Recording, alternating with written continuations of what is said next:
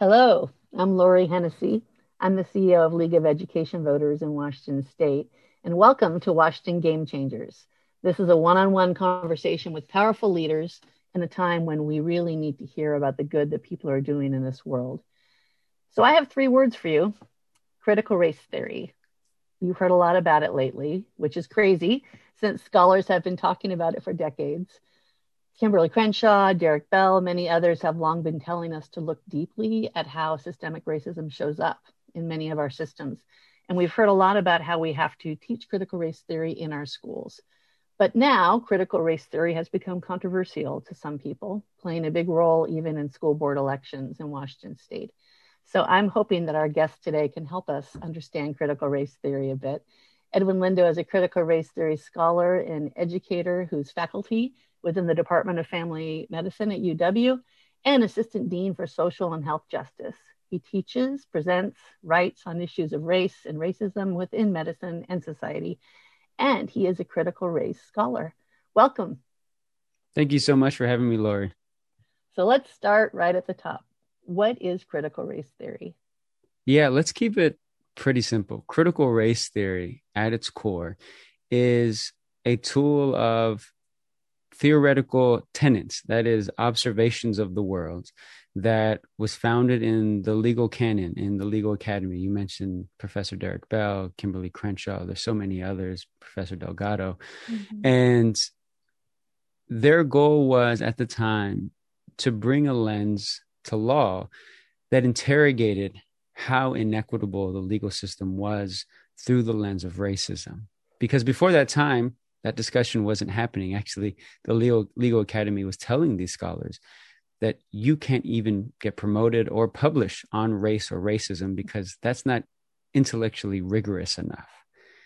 And so its goal was to minimize it, diminish it, relegate it to the margins.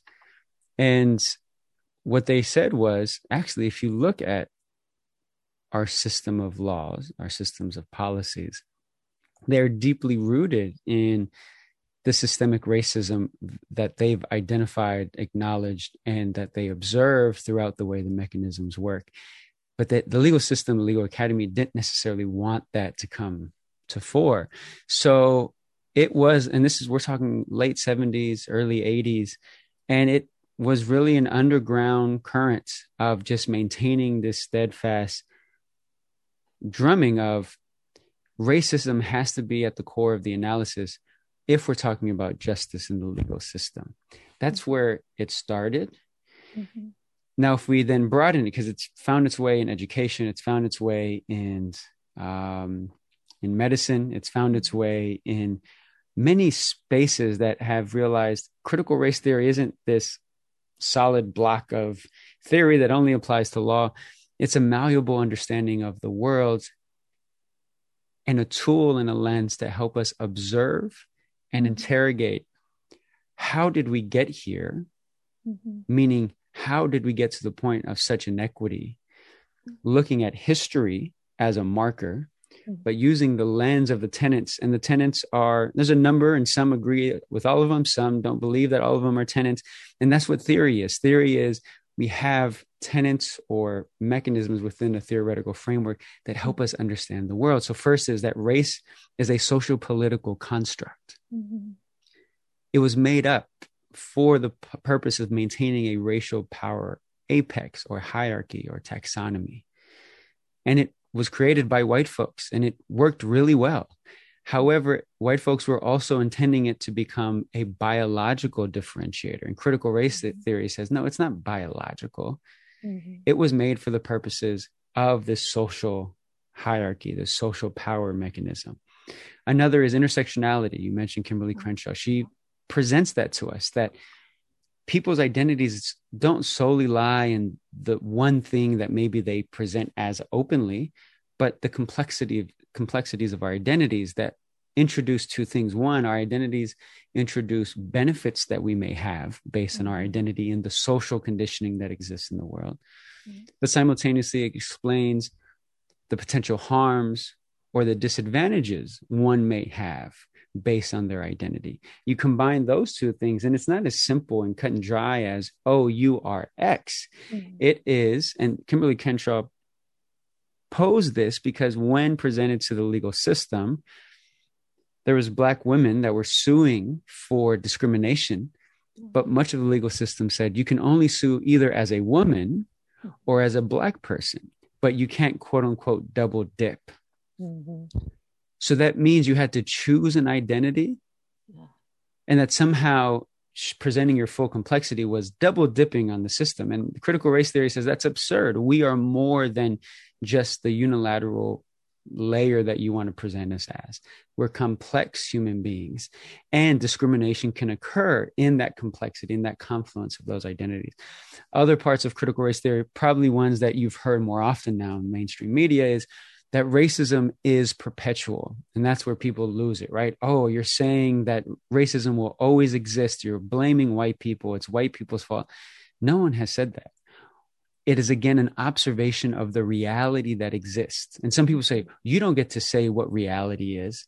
No, you all said what reality was. We are observing it.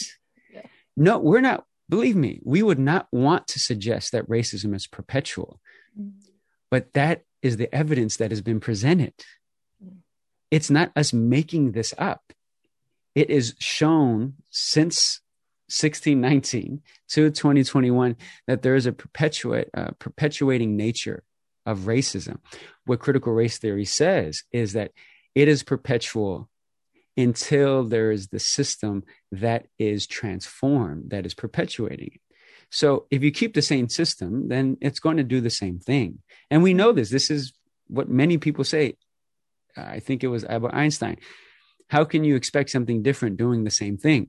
That's, That's called insanity. insanity. Yeah. Correct. so really we are operating under if if we take that that quote from from Albert Einstein, the United States is operating from a position of insanity.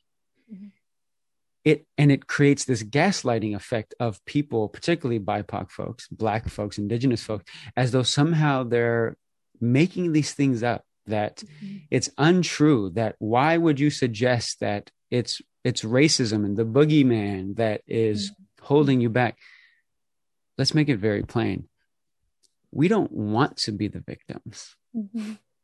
we want to have the full humanity and the full rights that were afforded or suggested from the beginning of the founding of this country. That just hasn't been the case from the disenfranchisement of voters, Black voters, folks who have been arrested, to the poor education that was offered to Black and Brown folks in this country. It's not an accident. We're just reading the leaves and we're mm-hmm. saying it publicly.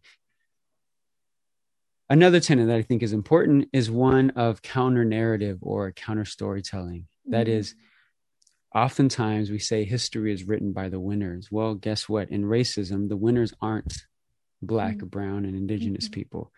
So it is the tool of storytelling from critical race theory where we say, let's center these voices. Mm-hmm. It's not we're trying to change history. We're mm-hmm. making a more fuller picture of what history is. And it's difficult, it's complex, it's mm-hmm. thorny the United States doesn't like thorny. The United States likes to protect what it believes its pristine image of power, of benevolence, of providing savior of democracy across the world. And the truth is, it hasn't even done it in its own backyard in the way that it, it has promised. So those are some metaphorically, we like our Thomas Jeffersons. metaphorically, we do right. And so in a nutshell, those are some of the main tenets. There's others. I recommend people to go and, and do some research, but that's what it is. It, it isn't a dogmatic, it isn't a ideological position of we hate white people. Critical race theory says that white people are the the reason that we can never get out of this. What we say is that liberal understandings of race, which come mm-hmm. from white folks, mm-hmm. are why we are here today. And unless white folks, as mm-hmm. a system, mm-hmm. say and come to the position that it needs to be changed, we're going to continue to have the uprisings because, as Thomas, Je- Thomas Jefferson says, there is no progress without demand. Mm-hmm. The liberal agenda of race says, oh, no, but we're good. We had a black president. Yeah.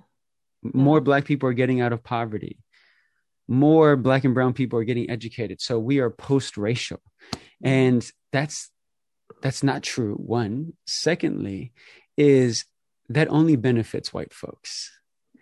And it's really uh, not just a benefit of economic means, but it is, I think, on behalf of white folks, this kind of liberal idea of let's let's not see color, let's just all be in the same page, is an intent to protect the very delicate ego that is white misconceived power. I say mm-hmm. misconceived power because I, I don't want to you hear people say white supremacy. I don't use that term. because it, it, no, because it, it is an automatic assumption that there is white supremacy. Yeah. And I don't I don't adhere to that. Yeah there are white folks that have power that have leveraged that to their benefits. Mm-hmm. There's a mm-hmm. system of whiteness that have leveraged that to their benefit. Mm-hmm. But no one is supreme over me. But that again, even in the language we use, right, it's already indoctrinating that somehow I am submissive to someone else. I thought we were all human beings, right? But already there is a conversation. That's the the way it's it's being taught and you have white folks say we need to fight white supremacy, but also BIPOC folks. And I'm saying, no, that's a, I'm not going to suggest that the, there is white supremacy. Not because I don't believe that there are white people who think they're better. Mm-hmm. It's that that belief that they have is founded in the complete untruth mm-hmm. of what is equity and what is justice. And so it's just a white person who is ignorantly believing that they're better than someone else.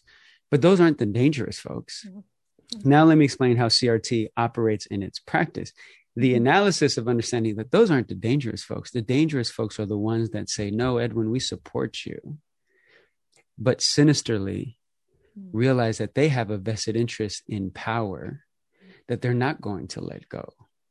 This is the Martin Luther King quote Those who are most dangerous are the well intended moderates, I think. Yeah, he wrote that in the letter in Birmingham jail. Yeah. Uh, I think it was 1964. And he yeah. said, I am most disappointed in the white moderate clergy yeah. who would rather preserve mm-hmm. civility mm-hmm. because it's safe than justice because of the discomfort. And I'm paraphrasing, but that's effectively what, what he meant.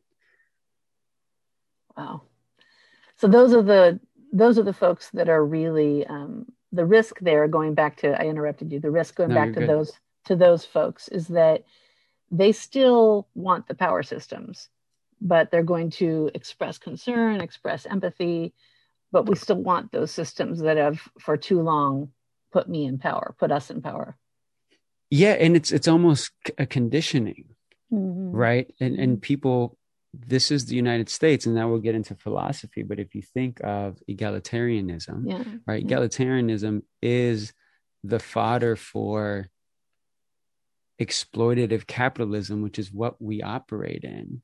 Mm-hmm. That being true, when someone says they deserve reparations, the first response is, but did they earn it? Yeah. They weren't in slavery. And so then I ask the question, we should rephrase the question how did they not earn it? Mm-hmm, mm-hmm. Because if we're talking about unpaid labor, for example, mm-hmm. if any one of us in 2021 was unpaid for our entire lives, there would be a major lawsuit that would set you up for the rest of your life and probably the next three generations. Mm-hmm. We're talking about multiple generations of folks who never received compensation for their mm-hmm. labor Mm-hmm. And somehow we're supposed to forget that. Yeah. Yeah. But apply the equality now. Now, oh, mm-hmm. now, now we should be equal. Yeah. That's one point. Second thing is about this idea of unearned privilege. And some people, mostly white folks, get upset. Edwin, I don't have privilege. I grew up poor. okay. So let's talk about that. Yeah, you did grow up poor. And that is a disadvantage as we speak about intersectionality. But the privilege we're talking about is not that you somehow received something mm-hmm. that someone else didn't. Mm-hmm. The benefit we're talking about is you didn't have to overcome the obstacles that someone else did. Yeah. And so it's the unseen benefit of mm-hmm. if you didn't know what an obstacle was, then you don't think you benefited from something. Mm-hmm. You're like, of course, well, the world's supposed to be like this. Yeah.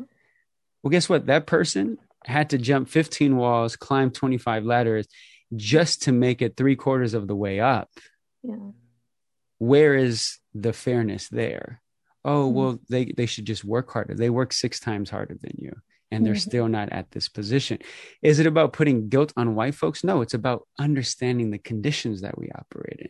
How mm-hmm. white folks want to move with that information is their prerogative. They can mm-hmm. move in a way that I, I, you know, I have white folks say, "Well, Edwin, what should I do?"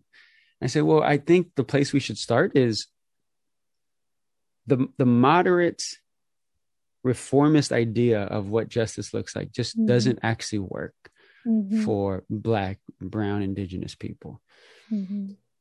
and they say well I, I can't be the radical go out and protest person and i say well let's ask yourself this if you were alive during the time of slavery would you have mm-hmm. been an abolitionist mm-hmm. or would you have been someone who said i'm just here to survive mm. that's their issue mm. it, it makes it very clear powerful yeah and that's the point that we're in now. Yeah. Yeah. So how do you so why now? I mean it, it's come up in terms of this um, as we were talking about earlier this very very um, politically I wouldn't say astute but predictable move to use this as a flashpoint for people who live in fear. And and someone i mean i you and i talked about an article that i had seen about some someone saying oh i decided not to use a new phrase. I used a phrase that's already out there. I mean how did what have you found out about this now becoming such a cynical campaign now to scare people in some of these elections talking about critical race theory as if it's a crazy new um, extreme thing i don't understand sure. how it all snowballed yeah, uh, there's a few things. One, as a critical race scholar, this isn't this isn't an issue. Like it's mm-hmm. not actually an issue. You you can't ban critical race theory.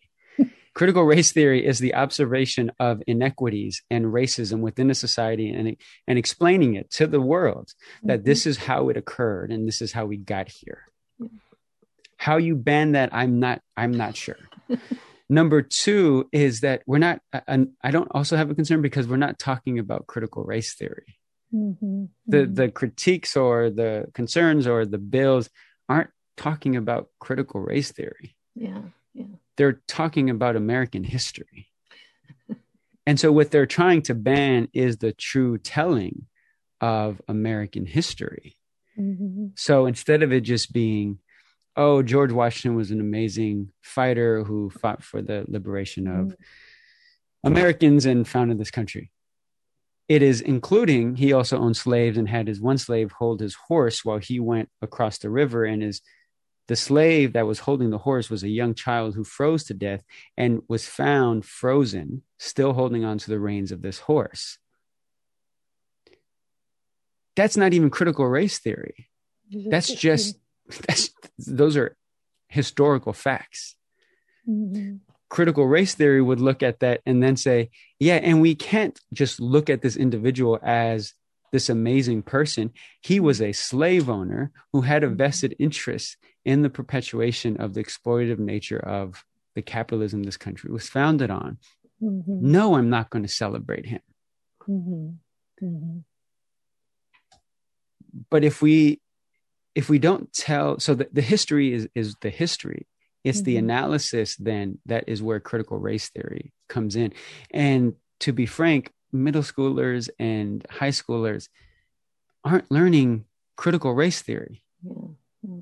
that's just not what is occurring we may have some teachers that are excited to teach the the true history of what's going on mm-hmm. and some white families are getting upset that their students are learning that Abraham Lincoln was not a great person and is not mm-hmm. someone who I celebrate because he actually didn't want black people to live mm-hmm. freely in this country. Mm-hmm. He is what I call someone who was anti-slavery, but he was not an abolitionist mm-hmm. mm-hmm. because he agreed to sign the Emancipation Proclamation. But what most folks don't know is he was also part of the American Colonization Society, which mm-hmm months, if not weeks before he signed the emancipation, they had entered into a lease with the island off of Haiti so they can send all free black folks or as many as they can to this island. It was also the American Colonization Society that mm-hmm. purchased the land of Liberia so that they can colonize Liberia with Black American people. So we have to dig. So this is why I love critical race theory is mm-hmm. that it takes the history mm-hmm. and when you put the picture together, then you mm-hmm. get the analysis of CRT comes in to explain he is not abolitionist, he is anti-slavery. He he he said these mm-hmm. people shouldn't be put in bondage. Yeah. He also in the same verse said, "But I would never let them marry my daughter." So what is he? He is a person that had a vested interest in preserving the Union and used the abolition of slavery mm-hmm. as a tool to mm-hmm. make sure that the Confederates didn't win because Black folks were going to be used as the soldiers in the Confederate Army. But when he set them free, they could no longer be their soldiers because they were mm-hmm. free. But in the exact same breath, he didn't free most of the mm-hmm. states in the Union. do you have do you have someone who's off I do. I have little Estella. this is great. We get we get the real interactions going on in our Zoom world.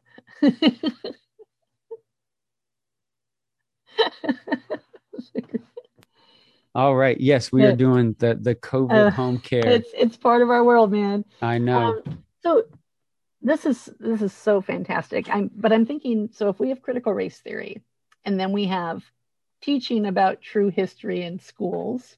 Um, just assigning the academic title of critical race theory to the whole idea of teaching the true story of schools. I mean, I know it's been over referenced of late, but I am one of many people who never were, learned about what happened in Tulsa. And that's now become a bit of a litmus test for people of my generation. Did, did you actually have true American history taught to you? I certainly did not. So, how do we speak if we're not going to be misusing the phrasing critical race theory? How do we speak about the fact that kids are not learning about our true history all the way up through K 12?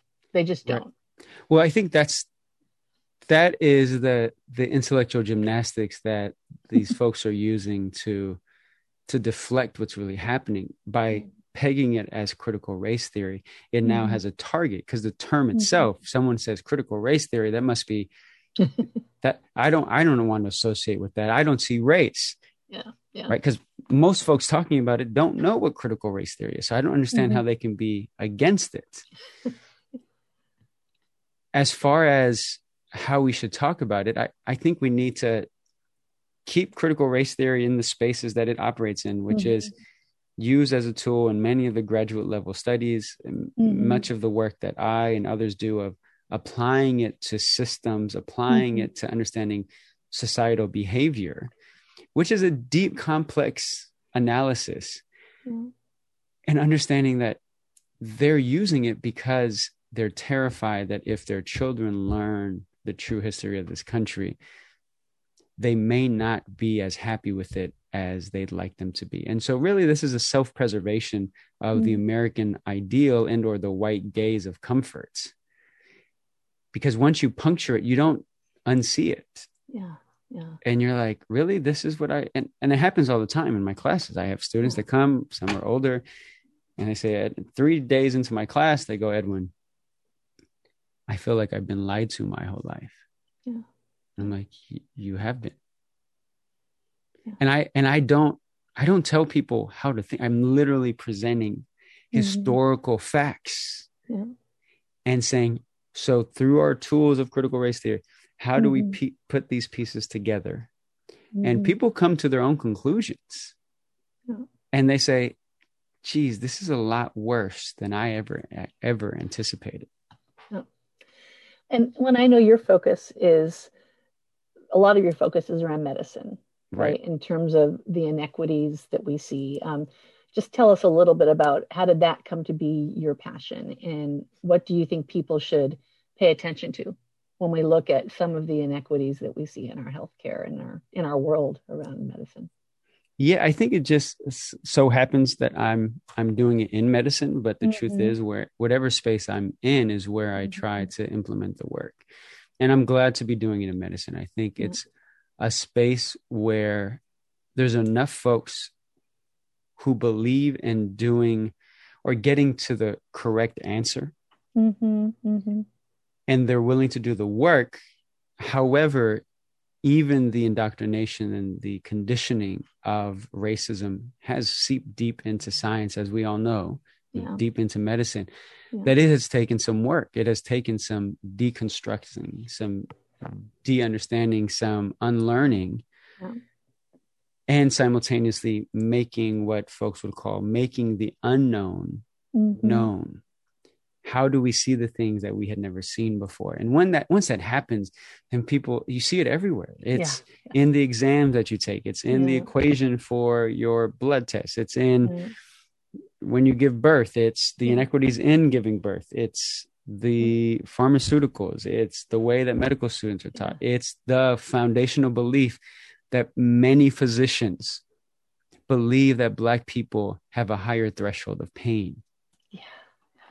Based on no science Mhm, mhm. and it's not even taught that's not even taught in medical school Mhm. i've looked at the curriculums i've read the presentations it says nowhere in there so that means it's deeply rooted in the upbringing Mhm. reinforced because no one no one disproves it right in undergrad or in graduate Mhm. school but when someone comes in with the belief oh of course we're different Yeah.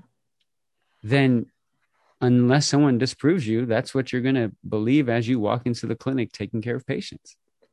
What did you call um, i think you said the lifting of the veil or um, this sort of um, once you start seeing the inequities that have surrounded you entire your entire life what i find as a middle-aged white woman is i now see things everywhere. Yeah. It's like someone is slowly taking away a, a gauze you know and and it is uncomfortable and i mean i was the head of my pta when my kids were Mm. growing up and all of a sudden fundraisers look different Right. and advanced classes look different and yep testing kids and assigning them roles restorative justice in schools yep how we identify who the difficult kids are in class everything looks different in Right. education to me Well, maybe that leads us. I think we got time for, for Yeah. this one one last topic, which is education. Yeah. And I I think many of the folks listening, yourself included, are probably familiar with the Brown v. Board of Education case. What would you say most of your listeners would say about Brown v. Board of Education? I would say most of the listeners would guess or would assume that it led to schools finally being integrated. Right. Let me tell you how critical race theory works and why it's so important. So, Dr. Professor Derek Bell, right, wrote a law review article critiquing through a CRT lens the Brown v. Board of Education decision.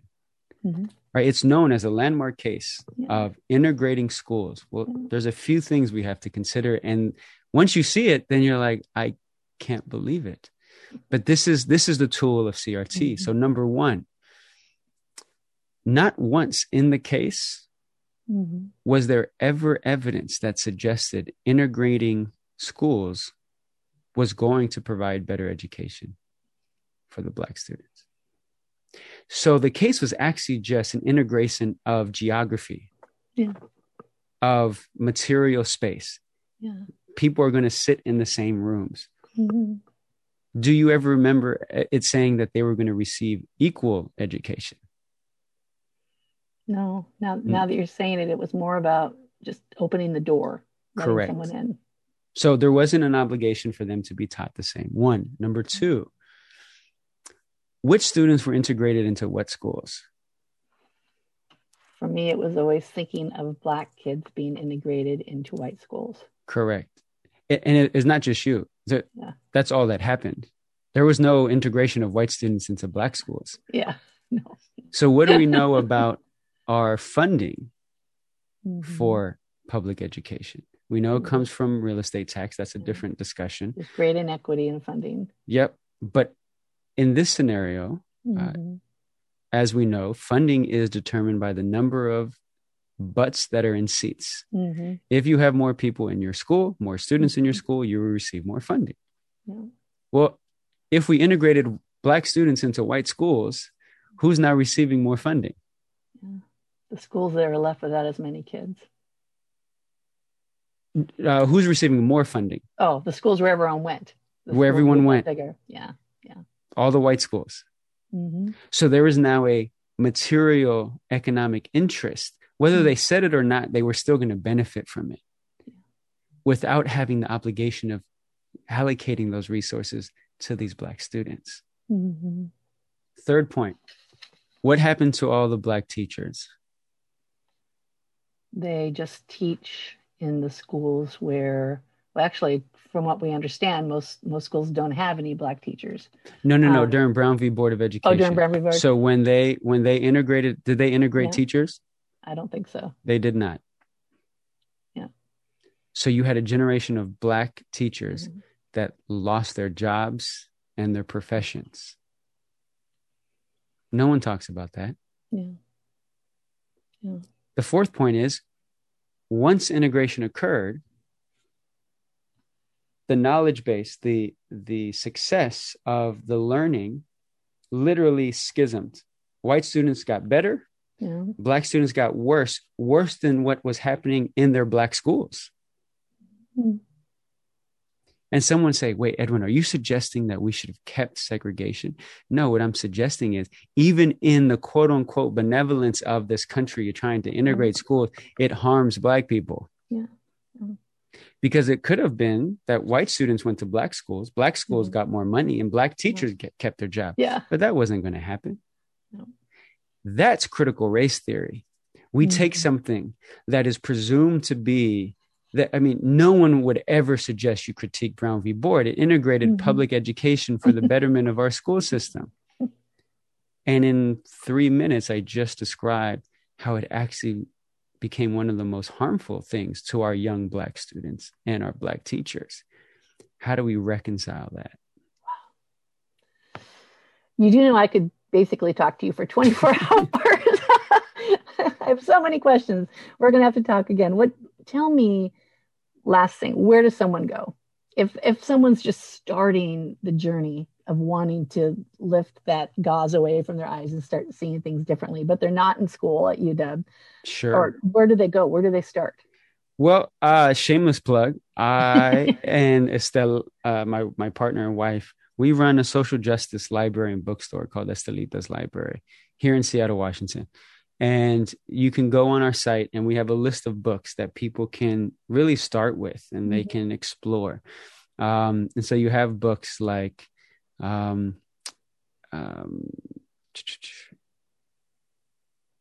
Intro to Critical Race Theory you have books like which aren't necessarily focused on critical race theory but Yeah. paulo freire's book pedagogy of the oppressed which and he's an educator and it's he's much of the grounding that i have in how i do this work um, but honestly it's even just starting from unlearning the history that we're used to and Mhm. so howard zinn's right the people's history of the united states Mhm. how we don't even teach that and like that should be a, require, a required reading for most of our high school students i remember a young kid that came into the bookstore found the book on the shelf started reading it and he said hey i need i need a piece of paper and a pen because this i'm learning about christopher columbus and here it says that he scalped people that he killed 200000 people in hispaniola Mhm. that is not what i learned in class and i need to show this to my teacher now right all of a sudden switch now this young person has a critical skill Yeah. of trying to understand how do I reconcile what I believe to be reality with